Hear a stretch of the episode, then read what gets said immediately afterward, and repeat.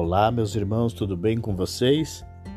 Dia de número 73 do plano de leitura da Bíblia em 200 dias.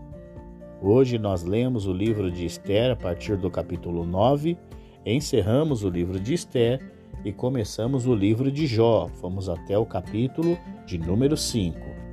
Em Esther, no capítulo de número 9, os inimigos dos judeus não estavam satisfeitos com a suspensão do decreto de morte por isso, na data em que a ordem deveria ser executada, eles atacaram o povo de Deus.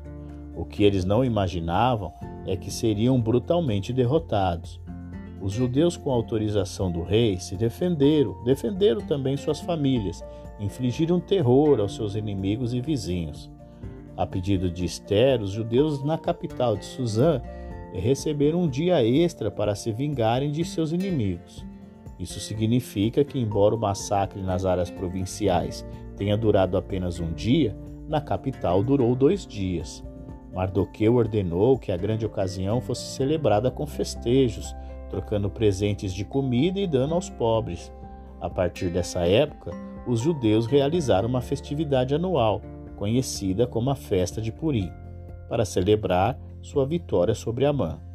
A palavra Purim era o plural hebraico da palavra Pérsia-Síria pur e significava sorteio, pois lançando sortes, Amã decidiu que dia era adequado para o seu ataque. Foi um dia que se tornou um grande dia de triunfo para os judeus. Esther e Mardoqueu então emitiram um decreto formal para confirmar as instruções de Mardoqueu sobre o Purim como lei oficial para todos os judeus. O capítulo 10 registra a influência que Mardoqueu teve sobre o reino e os benefícios que ele trouxe ao povo judeu. Sob sua administração, os povos não-judeus foram forçados a contribuir mais para a economia do império. Então o fardo sobre os judeus foi aliviado. Mardoqueu continuou em sua posição como ministro-chefe no governo de Assuero por muitos anos e sobre ele os judeus tinham segurança e contentamento. Assim nós encerramos o livro de Esther. E agora nós começamos o livro de Jó. E no capítulo 1 fala que Jó era uma pessoa piedosa e irrepreensível em tudo que fazia. Ele estava preocupado também com a pureza na vida de todos os seus filhos. Enquanto isso, no céu, a corte de seres angelicais de Deus havia se reunido diante dele. Entre eles estava Satanás, cuja principal preocupação era mover-se pelo mundo em busca das falhas humanas. Satanás fez a acusação a Deus de que a fé de Jó não era sincera. Se Jó perdesse repentinamente sua família e posses, argumentou Satanás, sua aparente devoção a Deus logo desapareceria. Deus permitiu que Satanás tentasse a Jó, removendo qualquer coisa que pertencia a ele, mas ele não deveria prejudicar o corpo de Jó. Em uma série de calamidades, Jó perdeu primeiro seus animais de trabalho, depois suas ovelhas e pastores, depois seus camelos e finalmente todos os seus filhos. Apesar de sua angústia avassaladora, a devoção de Jó a Deus não mudou. Saí nu do ventre de minha mãe, e estarei nu quando partir. O Senhor me deu o que eu tinha, e o Senhor o tomou. Louvado seja o nome do Senhor, ele disse.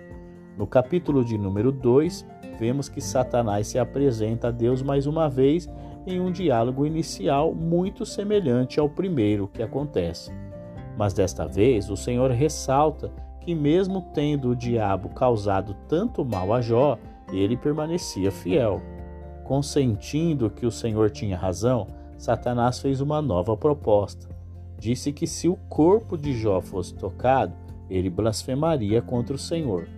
Deus, mais uma vez, lhe permitiu, mas estabeleceu um limite. A vida de Jó não poderia ser tirada.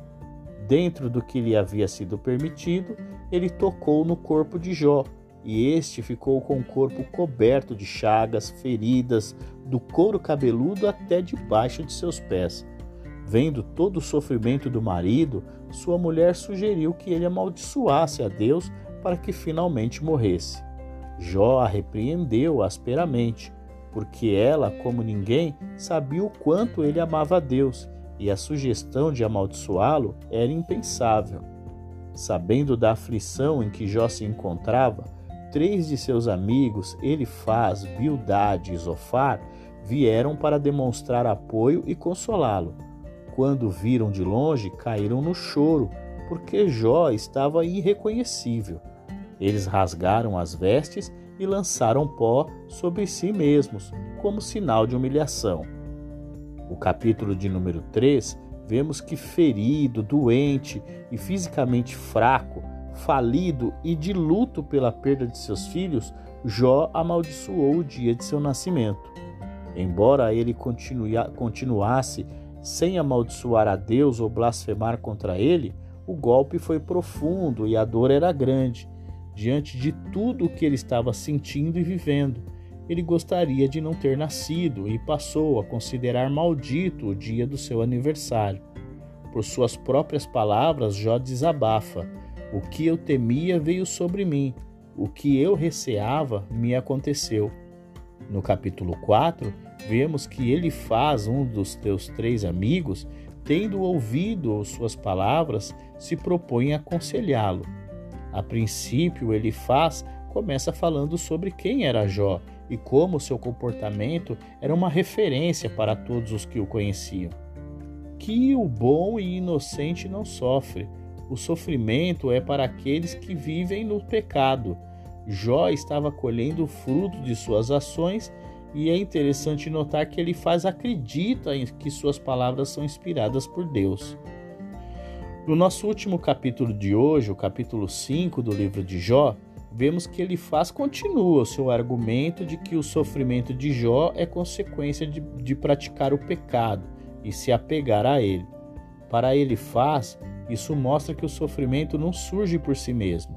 O sofrimento é causado pelo pecado das pessoas, assim como as faíscas são causadas por um incêndio. Em resumo, a sugestão de Elifaz é que se ele estivesse na posição de Jó, ele pararia de reclamar, deixaria todo o assunto nas mãos de Deus, pois ele tem infinita sabedoria e poder. Deus abençoa os humildes e necessitados, embora se oponha àqueles que se julgam espertos. Os sofrimentos que Deus usa para punir e corrigir as pessoas são comparados a feridas. Ele vai curar as feridas daqueles que se submetem a ele. Ele então os abençoará com proteção contra a fome e os inimigos. As feras não destruirão seus rebanhos ou manadas, suas famílias se multiplicarão e eles morrerão contentes na velhice. Esse é o conselho de Elifaz, baseado em muitas pesquisas, e ele sugere que Jó o aceite.